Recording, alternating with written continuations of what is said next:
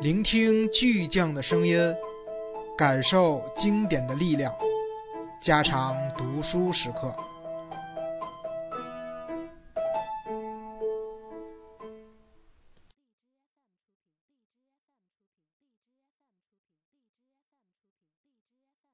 夜半时分，特蕾莎在睡梦中呻吟起来。托马斯叫醒她，可她一见托马斯的脸，就恨恨地说：“你走，你走。”而后，特蕾莎给他讲了他的梦：他俩和萨比娜一起待在某个地方，一个大大的房间，正中间有一张床，就像是剧院的舞台。托马斯命令他待在一边，而当着他的面跟萨比娜做爱。他在一旁看着，这个场面让他痛苦难忍。他想用肉体的痛苦强压住灵魂的痛苦，便用针往指甲缝里刺。真是钻心的痛。他边说边握紧拳头，好像他的手真的受了伤。托马斯把他拉到怀里，慢慢的，特蕾莎又在他的怀中睡着了。第二天，联想到这个梦。托马斯想起了什么，他打开写字台的抽屉，取出一叠萨比娜的信，不一会儿就找到了下面这段话：“我想，在我的画室和你一起做爱，就像是在剧院的舞台，周围尽是观众，他们无权靠近我们，但他们的目光却无法离开我们。最糟糕的是，这封信标有日期，信是新近写的。”特蕾莎住到托马斯家都好一阵子了，他顿时发起火来：“你放过我的信！”特蕾莎没有设法否认，回答说：“是的，那把我撵出门去呀。”但托马斯没有把他撵出门，他看到了他，就靠在萨比娜的画室的墙上，把针往指甲缝里刺。托马斯双手捂着特蕾莎的手指，抚摸着。把他们送到唇边，吻着，好像上面还留有丝丝血迹。但是从那以后，一切都仿佛在暗中和托马斯作对。几乎每一天，特蕾莎都能对他隐秘的艳史了解到一点新的东西。起初，托马斯什么都不承认。当证据再确凿不过，他便设法说服他，说他跟多个女人风流，与他对特蕾莎的爱情毫不矛盾。可他的说辞前后不一，一会儿否认自己不忠，一会儿又为自己的不忠行为辩解。有一天，托马斯打电话约一个女友，电话挂断后，他听到隔壁房间有一阵奇怪的声音，像是牙齿在打颤。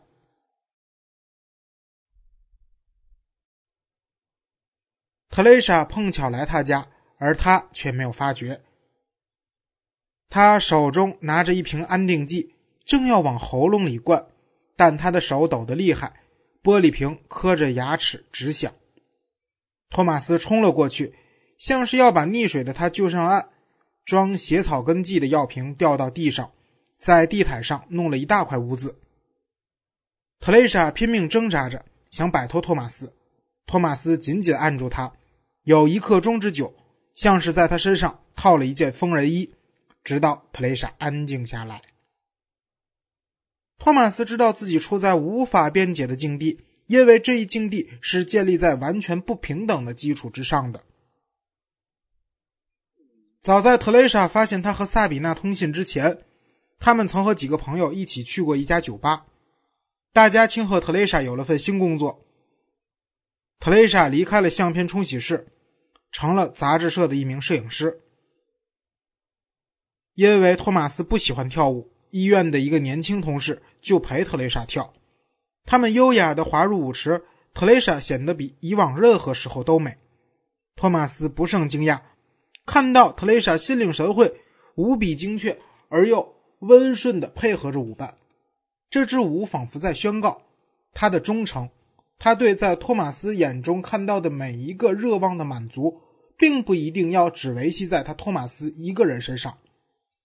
而是随时准备迎合他能遇见的无论哪个男人的召唤。谁都不难把特蕾莎和这个年轻同事想象成一对情人。正是这种极易想象的可能性在刺伤托马斯。特蕾莎的身体在别的男人的怀中充满爱恋的紧紧抱着，这完全可以想象。而这一想法让托马斯的心情糟透了。深夜回家后，他向特蕾莎承认他很嫉妒。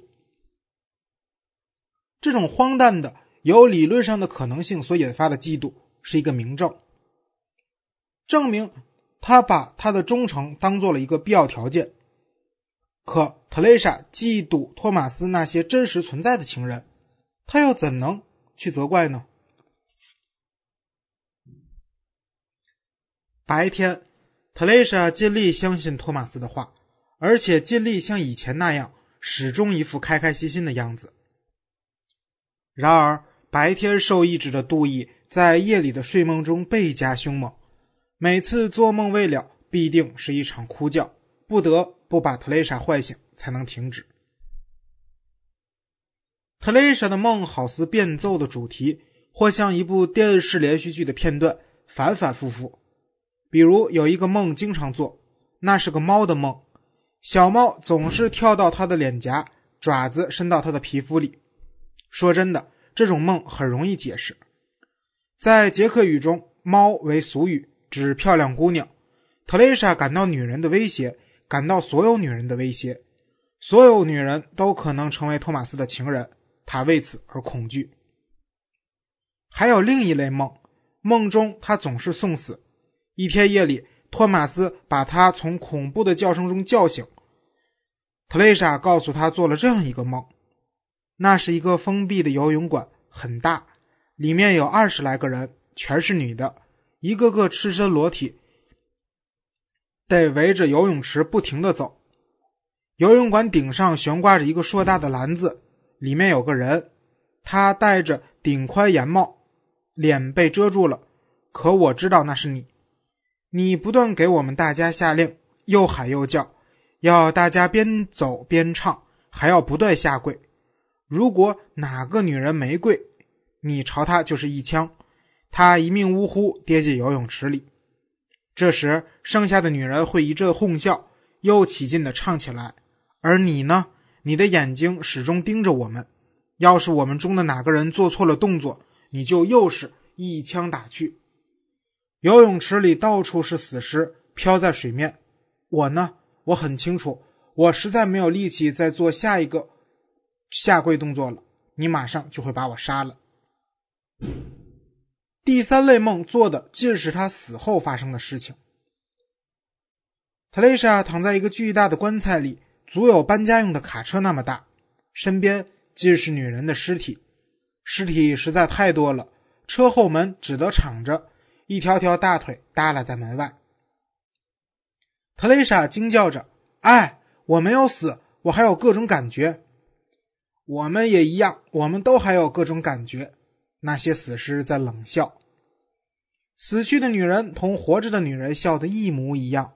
那些活着的女人曾开心的笑着告诉他说：“她的牙齿以后会烂，卵巢会得病，脸会长皱纹。”他们还说这完全正常，因为他们牙齿已烂，卵巢已经得病，脸上都长了皱纹。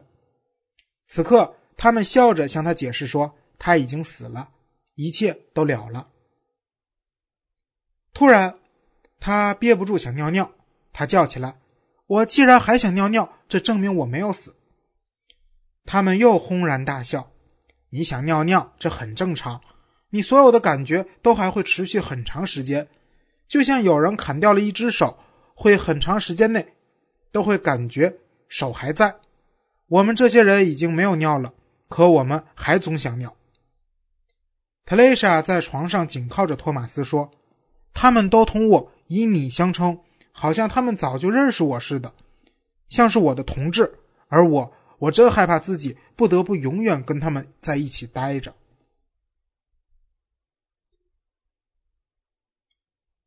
在从拉丁语派生的所有语言里，“compassion” 一词都是由前缀 “come” 和词根 “passo” 组成。该词根原本表示苦的意思，在其他语言中，例如捷克语波兰语德语瑞典语这个词用作名词由相类似的前缀加情感一词组成。在从拉丁语派生的语言中 compassion 这个词的意思是说人们不能对他人的痛苦无动于衷。换言之也就是人们对遭受痛苦的人具有同情之心。另一个词 pity 的意思几乎相同，该词甚至意味着应该对遭受痛苦的人表示某种宽容。怜悯一位妇女意味着处境比她好，也就意味着降贵纡尊，要与她处于同一位置。